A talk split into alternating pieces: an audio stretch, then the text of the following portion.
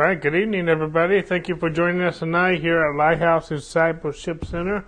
My name is Dave Everett. This is my wife, Sherry, and we're going to be continuing our Bible study tonight on uh, The Believer's Authority by Andrew Wommack. And so I think we're in week eight tonight.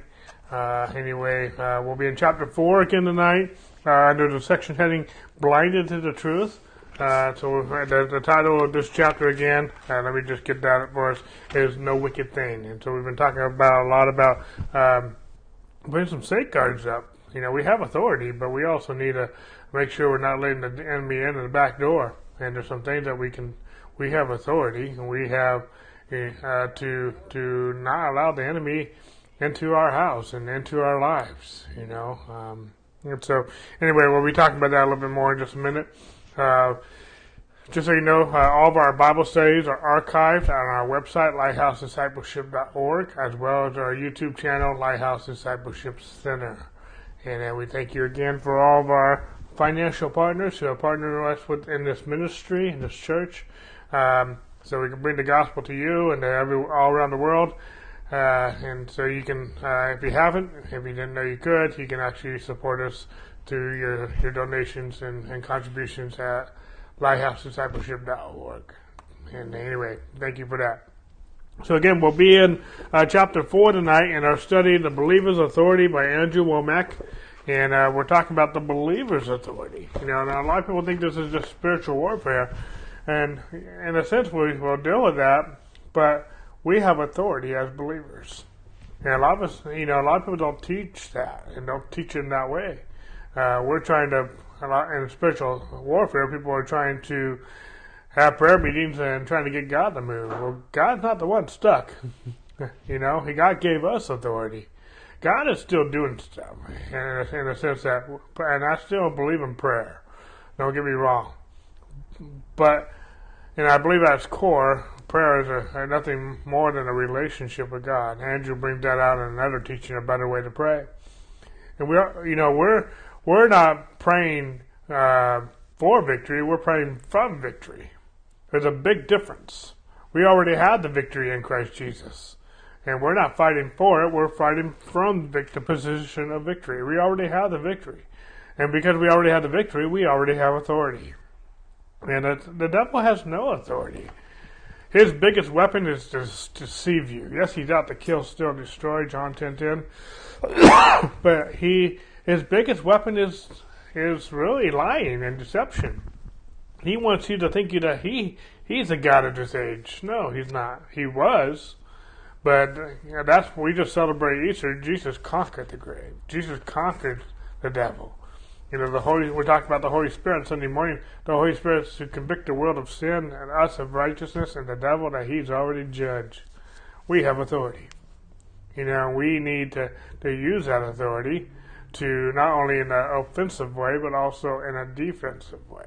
We'll be talking about the offense later uh, in our study, but right now we're talking about some of the defenses. You know, in any sport, basketball, football, baseball, if you have a good offense team, great. You've got people who can hit, hit the ball, hit home runs, and get on base and score. That's great. You've got people who can make a touchdown, whether they're running or throwing or receiving a pass, or someone who's a good uh, a basketball player or a hockey player. That's great. But if you don't have a good defense team, the, the opponent could be scoring as many points as you are, if not more, uh, because uh, as much as you are putting points on the scoreboard, your enemy is, your, your your opponent is too. So we got to be good offensively. We have authority. We're going to be talking about that, but we also need to be defensive. And we've been talking about, you know, different things that the enemy has, inroads that he has in our lives. And this particular chapter, we're talking about no wicked thing. And so, and uh, and the, specifically tonight, we're going to kick it off. We're talking about blinded to the truth.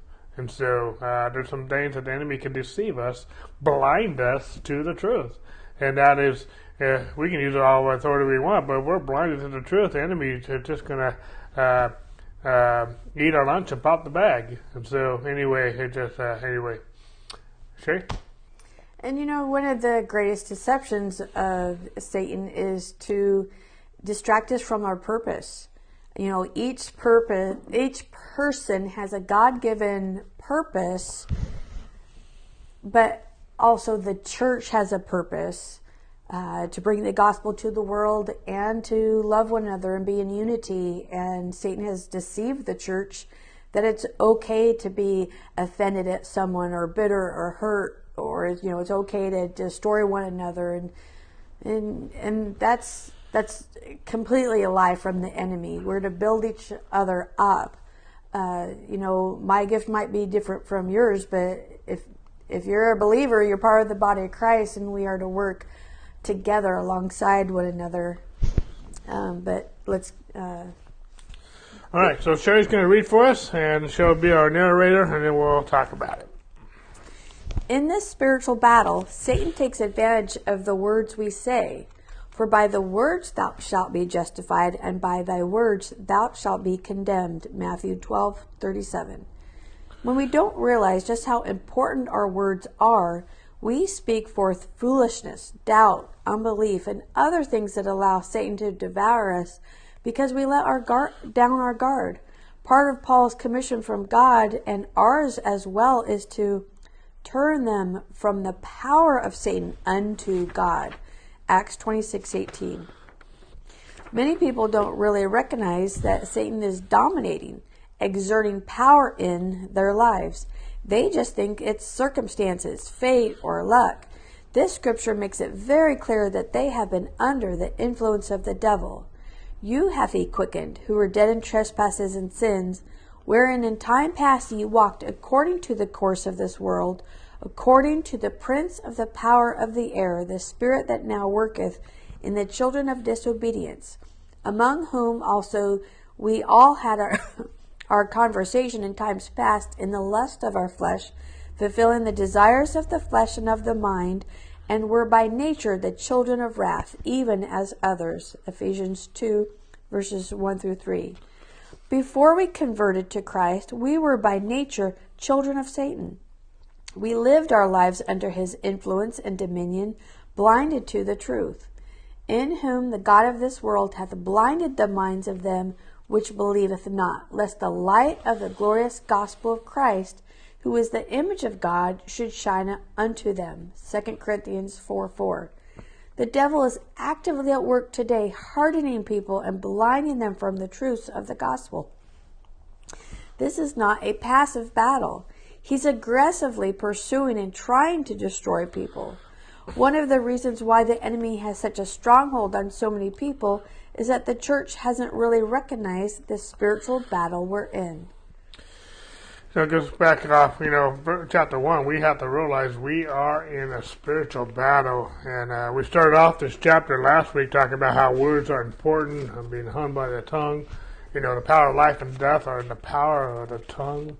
You know, uh, we we can, um, know, words that we say are powerful, and one of the inroads that the enemy has in our life is, you know, uh, first of all, we don't even know we're in a battle. Second of all, you know, uh, you know we can, uh, uh, we don't realize the, the power of our, our words. You know, um, where there's envy and strife, there's every evil work. James three sixteen, and so, you know, we can be mad at the computer, mad at the car, mad at the dog, mad at the family, the wife, the kids, the husband, you know, and uh, we, we say profanity, whatever the case may be, and we think, oh, it's just a car, it's just a machine, whatever the case may be.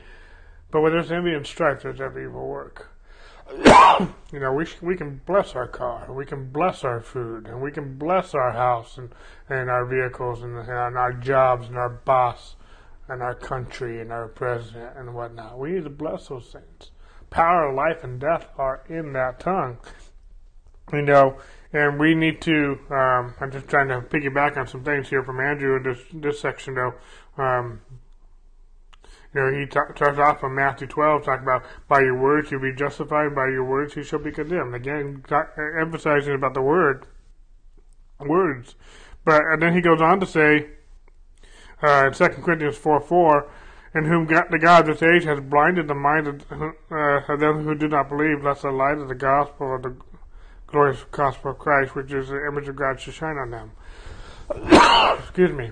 I just go back to something I was saying at the beginning of our session tonight. You know, through deception, the enemy wants to, one of his number one tactics is to blind us from the gospel. He wants to blind us. He wants to veil that gospel because it's the gospel that's going to set us free. The gospel is the power of God unto salvation to everyone believes. But he'll do everything he can to blind us from that gospel. And uh, and so uh, so, so Andrew says around us, before we were converted, we were by nature children of Satan. We lived in, in our lives under the influence of the dominion and blinded by the truth. You know, most of us don't realize this or not, but before you were saved, you were under the control of the devil. You know, some of you realize that pretty much so. And some of you think you're still under the control of the devil. Well, that depends if you're allowing him or not. Whether it's envy and strife, there's every evil work. but now that we're born again, you know, he he also says from Ephesians chapter two that that we were dead in our trespasses and sins. We were, but now we're alive to God. You know, Paul says in Romans six chapter verses one to one to eleven, Romans chapter six verses one to eleven. But he concludes in verse eleven says, "Reckon yourselves to be dead to sin and alive to God in Christ Jesus." We were dead. We need to we need to reckon two things we need to come to the conclusiveness of two things that we are dead to sin and we are alive to God in Christ Jesus. You know, if we don't realize who we are and we don't realize the battle that we're in, uh, and we don't recognize that we're dead to sin but alive to God, the enemy is just going to have, he's going to, he's, if we don't know those two things, you know, the, the word behold, means to see with the mind. And if we can't see, if we can't reckon that we are dead to sin and alive to God, we are blinded to the truth. And it's a truth that will set you free. You shall know the truth, and the truth shall set you free. Romans, I mean John chapter eight, verse thirty-two. But if you are blinded to the truth, the truth can't set you free. if you don't know who you are, what you have in Christ Jesus, and if you don't realize that you are in a battle and Satan's out to kill, steal, and destroy you, and he will use deception, he will even use the words that you say. Because out of the abundance of the mouth, the well, that's true too. Of the abundance of the heart, the mouth speaks. But uh, the power of life and death are in the tongue. If we don't know who we are, because out the, going back to the verse I, I misquoted, but I'll take that verse. Out of the abundance of the heart, the mouth speaks. Where do our words come from? They come from our heart. And if you're speaking negative things, profanity, whatever the case may be, you have a negative heart. Because out of the abundance of the heart, the mouth speaks. But if you're spending time with God and His Word, with His Spirit, walk in the Spirit so you don't fulfill the lust of the flesh. I'll be talking about that a lot about that this Sunday morning. About uh, if we walk in the Spirit, we won't fulfill the lust of the flesh. The flesh is still there, even though we're dead to sin and alive to God. But the flesh is still there, even though we don't know no man after the flesh, 2 Corinthians 5, 7, uh, 16. But at the same point in time, we don't have to fulfill the lust of the flesh. And other teachings we've had, we can't, you know, we, we can't always control whether a temptation comes in. But we don't have to feed on that temptation. We don't have to own that temptation. We don't have to give place to that temptation you can't control whether a bird flies over your head, but you can control whether the bird lays a nest in your head. And, and so, uh, you know, we just, uh, when we are spending time with God, that's why going to church is important. Being a part of the part that we, so we can provoke one another to love and good deeds.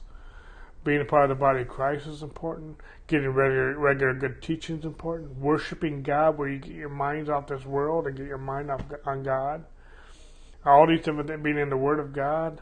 We got all kinds of information coming all day long, all week long, all month long, all life long. We need to spend time in God's Word so we can sow good seeds back into our thinker. But, you know, if we will keep our mind stayed upon Him, if we will abide in Him and His Word abides in us, you know, we can't do nothing without Him. And And so our authority comes from Him, but we need to abide in Him. We need to have a relationship with Him. And if we're not, you know, it says in John 8 that we that we should know the truth and truth will set us free. But the verse before that says that we should be His disciples. A disciple is a disciplined learner. And unless you are a disciplined learner, a disciple, you're not going to know the truth. And so the truth can set you free. It's through discipleship that you even know the truth. But if you're not being discipled, you're going to be blinded by the truth. Because the devil doesn't take a day off. He doesn't have holidays. He doesn't have vacations. 24 7, the devil is trying to kill, steal, destroy using deception. He doesn't take time off. And when you would, when you're taking it easy, when you just kind of kick it, kick back, the devil loves that. I'm not saying we can't rest and have some R and R. I'm not talking about that. But you know when David fell with Bathsheba, it was when he was resting on the rooftop when he should have been in battle. A lot of times, our it's not when we're going through a storm our, our darkest hour. Sometimes when we're everything's okay and we're not going through a battle, sometimes that's when we are more susceptible to fall. We need to keep so our our mind stayed upon Him, and uh, and so we can't, we won't be blinded from the truth. There's so much more I could say about this. Do you have something to want to share? Uh, no. Um, and this this whole study is not to get on people, like Andrew said. It's to help bring the truth and the light out, so we can see where we are deceived, so so that we can walk in victory. You know, I was listening to uh, uh, one of the Bible classes we have on our website today, er, uh, earlier today, and uh, the Duane Sheriff was speaking, and he made a comment which I I really appreciated. He was talking about Jesus being the ultimate sacrifice, and that Jesus only needed to be sacrificed once and for all, and he completed completed it. He he didn't have to keep repeating like the Old Testament priest, where they would have to do sin offering, offering, offering, offering over and over again. And he even made a joke that, hey, you might have brought your offering to the priest, but by the time you got to your tent, you probably uh, was had sinned somewhere along the way, so you needed to just turn around and, and bring an offering. But his point was in the Old Testament, the priest never sat down they could not meet the sin requirement with all the offerings they ever offered because it wasn't good enough.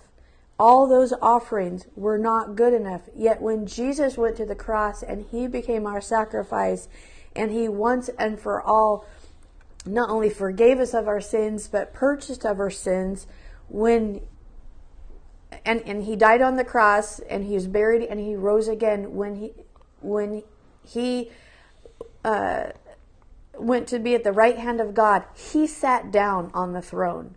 He didn't have to keep standing to keep repeating the sacrifice. He sat down and won the victory. That means we, as his disciples, as his believers, have the victory because of what Jesus did. And Satan's trying his darnest to keep that from us, to deceive us, to blind us, so that we don't don't walk in that victory. But Jesus only needed to pay that sacrifice once and for all. And he gave that victory to us for us to walk in. And so, Andrew, uh, in his revelation uh, through this teaching and, and trying to bring it across, that we as believers have believers' authority because of what Jesus did. Amen. Amen. Let's read some more. Corruption, corrupting good manners. As a minister of the gospel, I use daily programs on both television and radio to share the truth of God's word all around the world.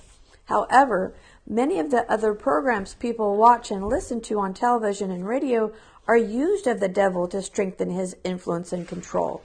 Both non believers and Christians alike are plugged into them and, to one degree or another, are fed a steady diet of ungodliness sexual immorality, violence, strife, hatred, and sarcasm. We allow this sewage to pour into our homes, and Satan uses it in our lives. It's not that television or radio are evil in and of themselves. God is using both of them mightily to advance his kingdom. The problem is that Satan also uses the vast majority of their programming not to build up, but to destroy people's lives. Some people think, oh, I can watch this stuff and it doesn't affect me. God's word says they're deceived. Be not deceived. Evil communications corrupt good manners. 1 Corinthians 15:33. You may convince yourself that you're not being influenced or corrupted, but the word reveals otherwise. You simply cannot maintain your spiritual equilibrium while indulging your eyes on on ungodliness. David, the man after God's own heart, understood this. He said, I will set no wicked thing before mine eyes. Psalm 101, verse 3. As a follower of the Lord Jesus Christ, you need to make the same commitment, saying, I will not watch anything wicked. I refuse to paint a picture on the inside of me of lust, anger, immorality, hatred, strife, or murder. I recognize that every time I open myself up to such things, there is a negative spiritual power there waiting to gain an inroad into my life. By God's grace, I will not give the devil any access into my life. You know, this is really good stuff, and just to piggyback on something Sherry said a minute ago, you know, this is not to get on anyone's case, but at the same point in time, you know, uh, Paul says it this way in Thessalonians, he says, I come to perfect that which is lacking in your faith. And it's not that, you know, I need this teaching too. We all need this teaching too. You know, sometimes we, all scripture is proper for, for reproof, for correction, for training in righteousness, so the man of God might be thoroughly equipped for every good work. You know, and going back to everything we've been talking about and repeating what Andrew's saying here, you know, evil communication corrupt good manners. And how David said, no, uh, I will set no wicked thing before my eyes. Jesus also said in, in Matthew 7, 7, or Matthew 7, 7. I think it's in Matthew 7. It might be in Matthew 6. But uh, he says the eyes are the lamp of the body. If the, if the, if the, if the eyes are bad, the whole body's bad. What you know, it's like the ch- little children's song I remember hearing growing up. Be careful, little eyes, what you see. Be careful, little ears, what you hear. You know, we need to be careful what we're putting in. You know, if you if you think, and many times we do, that what you're listening to, what you're seeing, is not going to affect you because you're mature enough. That's pride, and you're deceived. And I don't say that to hurt you. I don't say that to get on your case. I say that to help you. If you think whatever you're listening to, whatever you're you're watching, doesn't affect you, first of, because you're spiritual enough. First of all, you're not. No one's spiritual enough to control the flesh. Again, that's not how it works. Uh, the, the Bible says to be naturally minded is death. To be spiritually minded is life and peace. You know, and if you think you are strong enough to to toy with junk and sewage, uh, uh then you're deceived. Good, evil communication corrupts good manners. I th- I also like to take the opposite of that. Good communication, you know. Uh, edifies good manners, if I can put it that way. You know, that's why being around the body of Christ is good. The early church met daily. And yet we think we're spiritual by meeting one or two days a week. But the early church saw something, they were, they were steadfast into the apostles' doctrine, to fellowship, the breaking of bread, and the prayers. They were steadfast, constant. Yes, the Word of God. Yes, praying. Yes, communion. But at the, same, at the same point in time, they were also steadfast with fellowship. You can't grow, you can't mature the way you should without fellowship. It can't just be fellowship and no work. It needs to be all four of those things. The early church, our core values of this church go based on on Acts chapter four, where it says they were steadfast in the apostles' doctrine, to fellowship, to the breaking of bread, and to prayer and we need to be steadfast in all four things. but at the same point, you know, we we marvel at ministers like Wigglesworth. We marvel at different ministers through the years and through the centuries. And yet they were like David and said, I will not allow no wicked thing. Wigglesworth would not allow a newspaper in his house. This is before TV. I don't think he would allow TV. I'm pretty sure he would not allow social media. He, he would allow that. Wigglesworth would not allow. He says, "You, you, he would if he he said you cannot come in my home with a newspaper.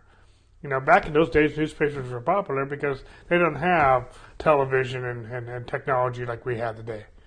But he wouldn't allow it. He's, you know, it, uh, we got to be careful, guard our heart because out of it flows the issues of life. If you think you can handle a bunch of junk and be okay, you, you know, you're deceived. You know, it just it's like putting sewage in your water, putting sewage in your system, and like it's okay. You know, it's kind of like the the mother. I know I've heard the story said many different ways, but he the the, the mom made some brownies for a bunch of boys, and they were getting ready to have some brownies, and, he, and she said, "Oh, by the way, I just put a little bit of dog poop in there, just a little bit. I didn't put the whole thing in there. I just put a little bit." Think those boys want to eat those brownies? No, I don't care how small dog poop is. I'm not eating it. You know, even if it's mixed and cooked and broiled and whatever, you know. And that yet we think we're okay with just a little bit of junk, a little bit of this, a little bit of that. You know, guard your heart with all diligence, for out of it flows the issues of life. Evil communication corrupts good manners. You know, you can be doing well and all of a sudden you're where you're not supposed to be like David on the rooftop when he should have been in battle with his his men. And his he you know he I'm sure he was up there all innocent in one sense, and he just saw the wrong image, and he lusted for that, wanted it, caused him to commit murder, caused him to commit adultery, you know, almost cost him his life, and it cost you know different things and, and his kingship. But at the same point in time, you know, evil communication corrupts good manners. And he, he, he made a commitment, I will set no wicked thing before my eyes. And we need, we need to guard that. You know, we're not being religious. We're in a relationship with God. You know, we need to be like Joseph, who will run and leave his cloak behind because he's not going to sin against God, you and he's not going to sin against God. Uh, he valued his relationship with God that much. You know, it reminds me of um, Paul's letter to the Thessalonians. Um, you know, he, he's talking to the, the church in his letter, and he's um, he started being concerned because he hadn't been with them um, for a while um, and found out how they were doing, and he was worried that that uh, they might go in their in their, back in their old ways into sin and idolatry, and so he sent Timothy to see how they're doing. And Timothy's report uh, that he got sent back to Paul was glowing because the church in Thessalonian um, they they kept to the faith. They they kept in the Word of God. They kept to the gospel teaching that that Paul had shared with them and their their their love and their faith just abounded, and that was his prayer for them.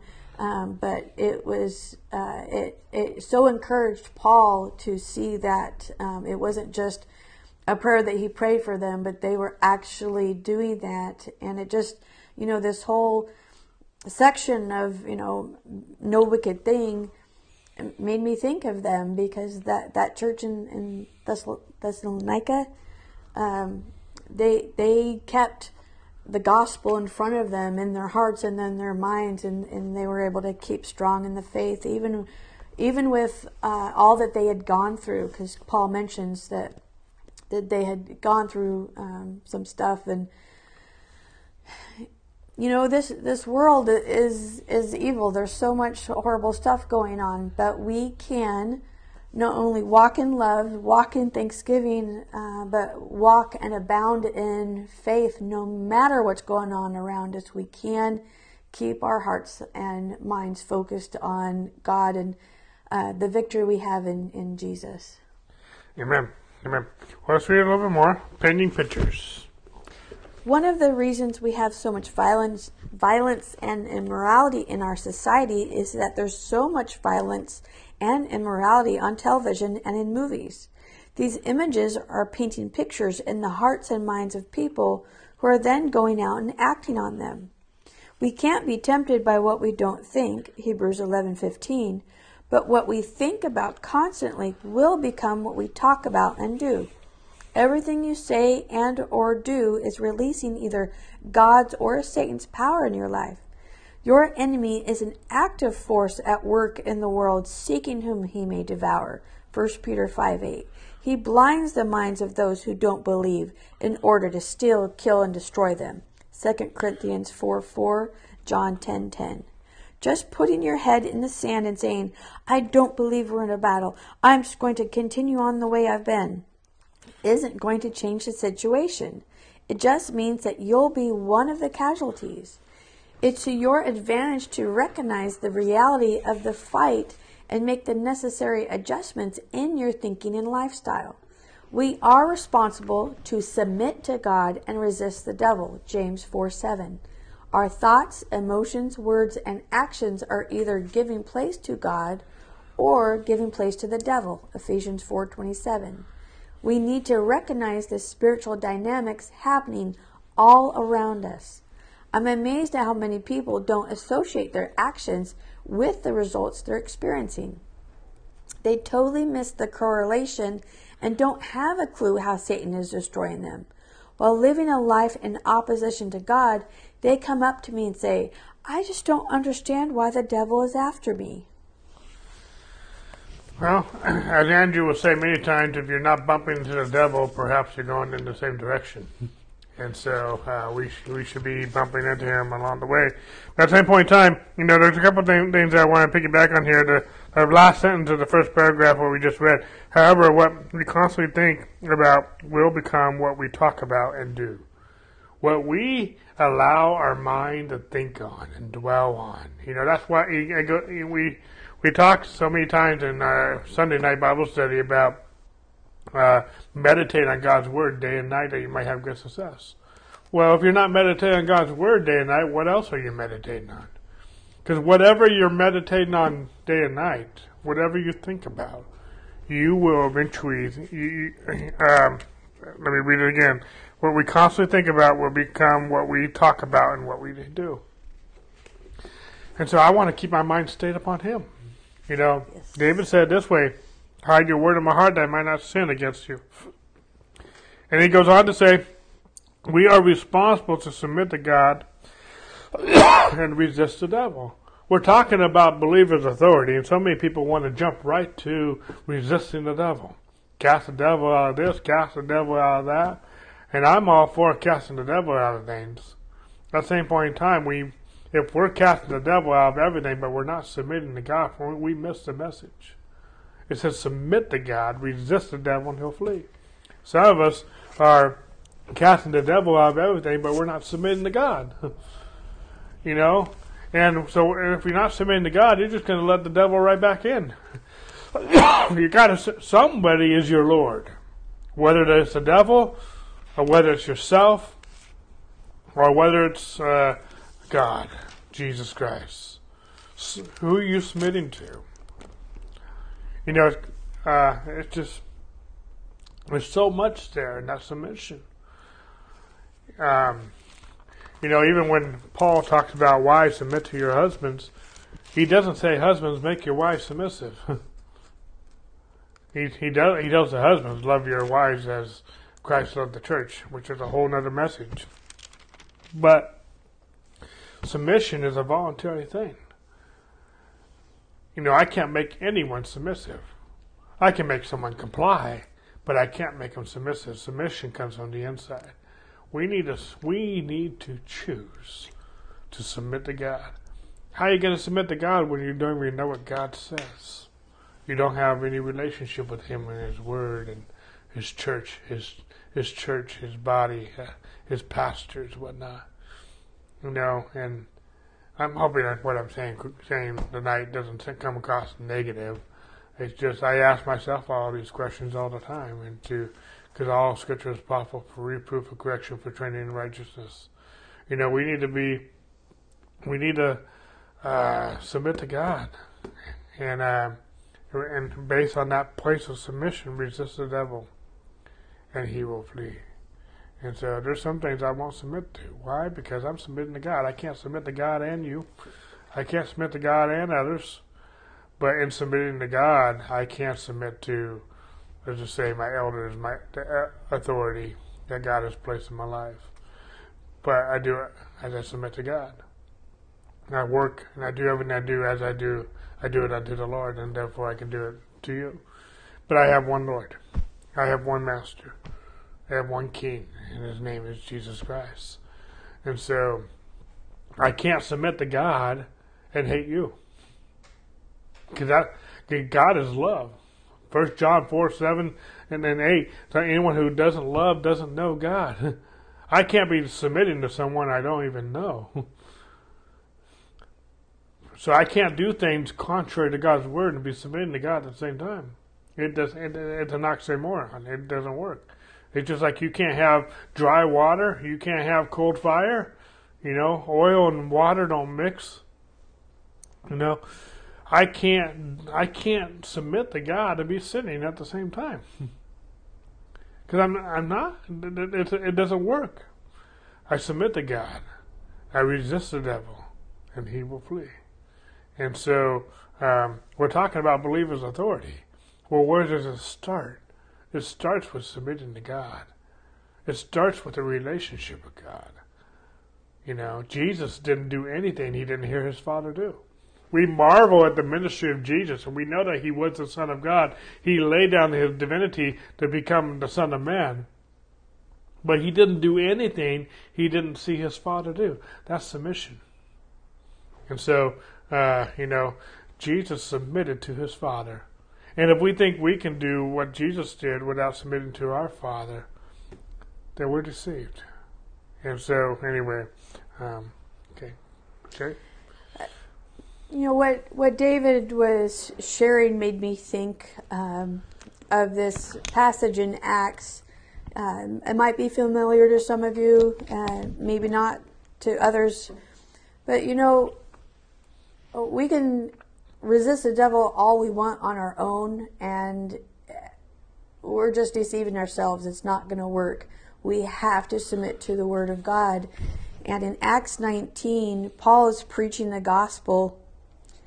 And so, Acts 19, if you start in verse 11, you know, Paul, Paul was already preaching, but it says, says in verse 11, Now God worked unusual miracles by the hands of Paul so that even handkerchiefs or aprons were brought from his body to the sick, and the diseases left them, and the evil spirits went out of them.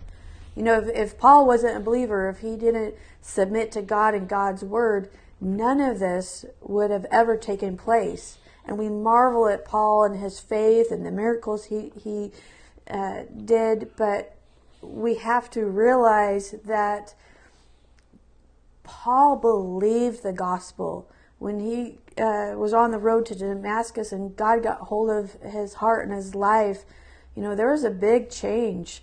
And um, Paul, uh, um, so apparent through all the books that he wrote, you know, he's not ashamed of the gospel. Uh, he's a bondservant of Christ. Um, for him to, to, um, uh, Okay. I have a couple verses right in my head mixed together, so if I quote one, it's going to be quoting like three of them. But it's to, um, mm, but he has it's Christ first and foremost in these verses that are running through my head.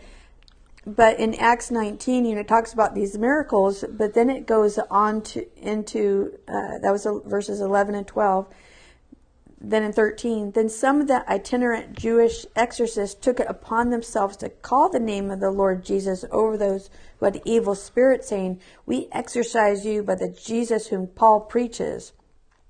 Also, there were seven sons of Sceva, a Jewish chief priest, who did so. And the evil spirit answered and said, Jesus I know, and Paul I know, but who are you? Um, and then the evil spirit overpowered them, and it, it just you know, proof that, you know, Paul lived by the gospel and he was able to use his believers' authority to heal the, the, the sick and cast out demons. Uh, but these people who thought that was really cool that they could do it too didn't realize that it's the name of Jesus is not a magic phrase. It is a person. Jesus is a person. He is a son of God who went to the cross for us and won the victory for us. Paul knew that. He lived and breathed the gospel. So he was able to walk in that authority. But these people, they didn't submit to God. They didn't understand any of it. And so they were overpowered instead.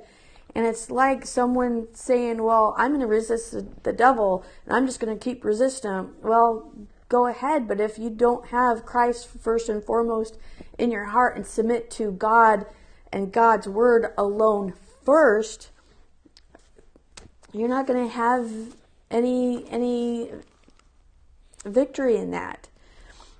But if you if you read further down, so that um, I'm going to skip ahead to so um, verse 17 says this became this story of what happened came became known both to all Jews and Greeks dwelling in Ephesus, and fear fell on them all, and the name of the Lord Jesus was magnified.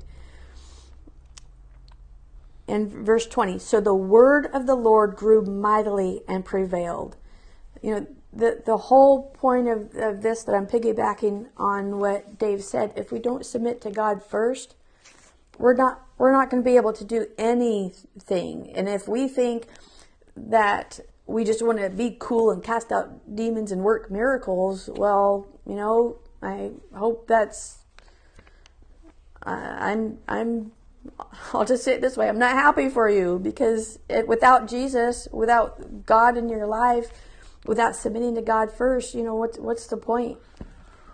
What have you actually accomplished if you cast the devil out, but you're not submitting to God? Yeah. What have you actually accomplished?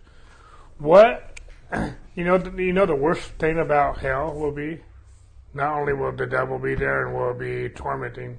The worst thing about hell is there's no God, and so uh, you know, the best thing about heaven is not just so much that we get to live for eternity in mansions and streets of gold. God's there. And so, a life uh, casting the devil out, everything is not the goal. Having a relationship with God is. Yes, in having a relationship with God, we're going to resist the devil and he's going to flee. But the goal is some, a relationship with God. What have we accomplished and when we get someone, you know, there's certain behaviors, I can mention hundreds of sins and behaviors that are horrible. But if you, if, if all you do is control someone's addiction, but they don't have a relationship with God, what did you accomplish? Christianity is not about behavior modification. Christianity is about a relationship with God. In that relationship, our behavior will change from the inside out, not the outside in. If all we do is change our behavior on the outside, but we never change who we are from the inside, we're just like someone decorating a Christmas tree. It might be beautiful, but it's dead. It didn't. It's not real fruit. It's not real ornaments. They're, they're fake. And I'm not downplaying a Christmas tree. I'm just using that as an analogy. But a fruit tree full of blossoms and life from the inside out is beautiful. It's real. It's genuine. It's transformation. It's life. It's not phony. And as Andrew was saying other teachings, we're either living supernaturally or we're living superficially. And religion is superficial is, is superficially. A relationship with God is supernatural. And you will live holier by with the relationship with God than you ever did by your own self will. Yes, self control is one of the fruit of the Spirit. I'm going to talk about that on Sunday and different things. But the goal is a relationship with God. Jesus said, apart from me, you can't do anything. So if you can do stuff without God, without Christ, then you've made yourself God. That's wrong. That's dangerous. You know, and you can't do it anyway. and even if you could, you could, can't keep it. You know, faithfulness is the fruit of the Spirit. All these things are the fruit of The fruit of the Spirit. Fruit, we're born of the Spirit. That which is flesh is flesh. That which is spirit is spirit. We're born of God. We have His nature, His DNA, His life on the inside of us. It is His life that is love, joy, peace, goodness, kindness, etc. And so, uh, I'd say a lot of different things right now, but you know, just uh, submit it, submit to God. Pour, have a relationship with God. Walk in the Spirit, and you won't fulfill the lust of the flesh. Galatians five sixteen. Focus on walking with God. Focus on a relationship with God, and you won't fulfill the lust of flesh. You might have flesh, uh, lust that comes to your flesh, but you won't fulfill it. You won't bring it to completion. You won't fulfill that lust. The lust and temptation may come there. We may have lust. We can't really control that to any more than you control um, there's a lot of things we can't control. I can't control weeds growing in my garden, but I can control whether they're going to stay and whether they're going to flourish and whether they're going to be fulfilled and why they came to do to take over that, that flower garden or that lawn or whatever the case may be. It's not going to be fulfilled. Why? Because I'm walking in the Spirit. The key is the Spirit, not you. You're not the source. You're not the power. And and so it's not about behavior modification, it's about life transformation. That's what we're about. So let's read a little bit more. Uh, go ahead and read out the chapter, and then uh, we'll. One time I had a man in our church come out to shoe my horse. While he was doing that, we began talking, and he kept referring to his girlfriend. I'd seen him at church with this woman and thought she was his wife. However, the way he kept talking about his girlfriend led me to believe they weren't married. So finally, I just asked him, Are you married? He answered, Oh, no, we're just living together. We've had so many friends that have married and divorced that we think it's wise to live together for a while and see if we should get married or not. It's been about six months now. Immediately I asked, I thought you said you were a Christian. Well, I am. I was born again four months ago. Don't you realize that living together is contrary to God's word? This guy was a brand new believer and totally ignorant of the scriptures. You mean God says something about just living with a person before you get married? So I started sharing the word with him. After a little while, he said, Well, we love each other and we're going to get married, so it'll be okay. I had to explain to him, it doesn't matter what's going to happen in the future. Right now, you're living in a way that exempts you from God's power. You have yielded yourself to Satan and have violated God's word. By doing so, you have released demonic power in your life. The devil is just having a heyday with you. As we continued talking, he began to open up his heart. Usually it takes 30 minutes to shoe a horse, but this one took three hours. He was just soaking it up. This brother changed his mind, moved out, and they straightened up their act. When you disobey God, you open up a door to the devil. Now, contrary to what religion says, God still loves you. He's not mad at you, but He wants better for you. By violating God's instructions in His Word and obeying the lusts of your flesh, you've thrown open a door to the devil. Satan will come in, eat your lunch, and pop the bag. If you don't want that, you may need to change your mind and adjust your actions. We're in a spiritual battle, and you can't afford the luxury of just ignoring the instructions God has given you you know, just because I talked a minute ago about behavior modification, that's not the goal. At the same point in time, and I don't want to throw the baby out with the bathwater, there are some actions, as we've been saying all along, there are some actions and behaviors and some lifestyles and some way of thinking. This this guy, I don't. This guy was not trying to revolt against God. He just reasoned in his own natural reasoning that he just thought this made sense. He didn't even have. He didn't even have the scriptures and the knowledge to know that way he was doing wrong. But when he realized what he's done wrong, he changed his act. You know, some people just don't realize what, what they're doing is wrong. But when you do, then, then, then change it. Make some adjustments. You know, maybe maybe you are watching too much news or this or that or Facebook or whatever the case may be. You know, uh, it's one thing not to. It's one thing to do something wrong and you didn't know it was wrong. It's another thing to do something wrong. You know it's wrong, but you're just going to do it anyway. one's rebellion and and stupidity, And the other one is, uh, you know, just ignorance. They both can have a sense of stupidity to it, but one's, there's a difference between ignorance and flat out rebellion. But at the same point in time, that's not what the message is so much about. The me- you know, God still loves you even if you're sitting sinning. But you're still that is, and just because God loves you does not mean does not change the fact whether you are opening the door to the devil to have his way in your life.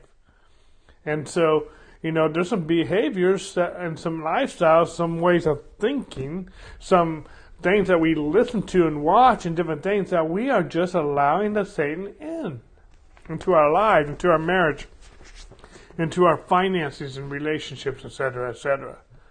And so there's just some wisdom. From, from, you should know the truth, and the truth will set you free. Just like this guy, he got Andrew spent some time with him as he was shooting a horse, talking about his lifestyle, and he got some truth. And he he uh, and because he got the truth, he was able to be set free from some things. We we're looking for God to do something out there when God is wanting us to do some things. We need to know the truth. So sometimes, and some of that being set free means we change the way we think, we change our lifestyle, we change our actions, we change our behaviors because we knew the truth and the truth told us what we're doing is wrong. And so we change up our act and now we, we're free. we're waiting for God to do something out of the clear blue sky when God is telling us to make a change. You know, it's insane to keep doing the same thing and expect a different result. there's some things that God can teach you. You know, uh, a few years ago, God taught me how to budget. I got a brand new but we got a brand new budget. We didn't at the time we didn't change our income, we didn't change our expenses. We just changed how we managed it better, and we started saving money and different things. And we were we, we're better off financially now than we have in a long time because we have a better budget.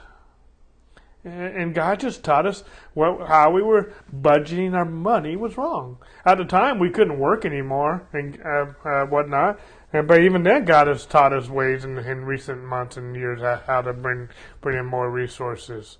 There's just different things that God has taught us. Not just they're not all sin related, but sometimes it's just the facts of life. And God has taught us how to live and different things for our marriage and whatnot. You know, God has taught me some tricks about different things and whatnot. I had computer problems the other day, and he just said, "Well, why don't you just reboot the computer?" Well, that's a novel idea. just just shut it down, restart it, and then everything, everything, all the problems went away. I don't know why. You know, and uh, you know, the other day I was uh, trying to. I, I'm getting ready to start a new apostille business, and uh, I was working on getting the business phone set up, and I was having some problems with the the, the phone company, uh, this uh, this business phone. And God says, "Well, why don't you just? They're not helping you. Why don't you actually call the Microsoft? Uh, reach out to Microsoft." And I reached out to Microsoft. Microsoft encouraged me and and encouraged me to reach out to Dell, the maker of the computer.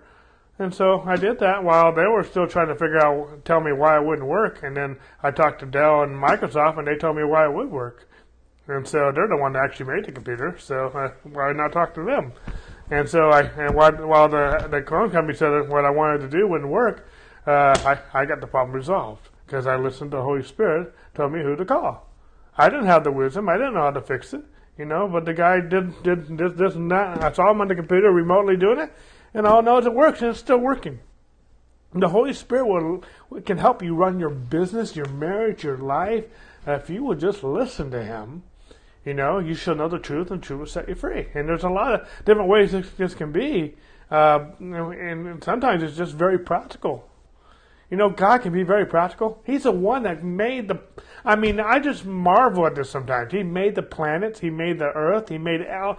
He made all the fish and, and, and the creatures in the sea. He made all these things. God is very practical. He made science.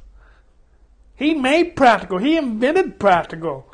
You know, I mean, I understand we have some supernatural things, but the supernatural God created the natural earth and everything, how the planets work, you know, the, I mean, from all the planets in the, universe, God is very, can be very, very practical. And so, anyway, I can get off that horse. so, anyway, anything to share? But, but to piggyback on Andrew and, and Dave, you know, Andrew's example of this story where he ministered to this man shoeing his horse you know, a couple things stood out. One is that Andrew didn't jump down this guy's throat and just get on him for his sin. He just shared, "Hey, did you know in the Word of God this is what it says about that?" And the young, young, well, young man, I don't know his age. Uh, the, the man didn't even know that was in Scripture. So you know, Andrew was able to to help change that.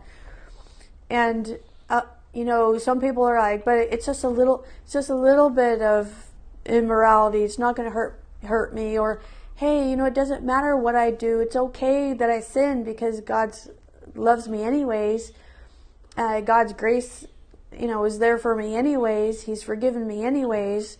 Well, God's grace and love and mercy and forgiveness isn't for us to go out and sin as much as we want.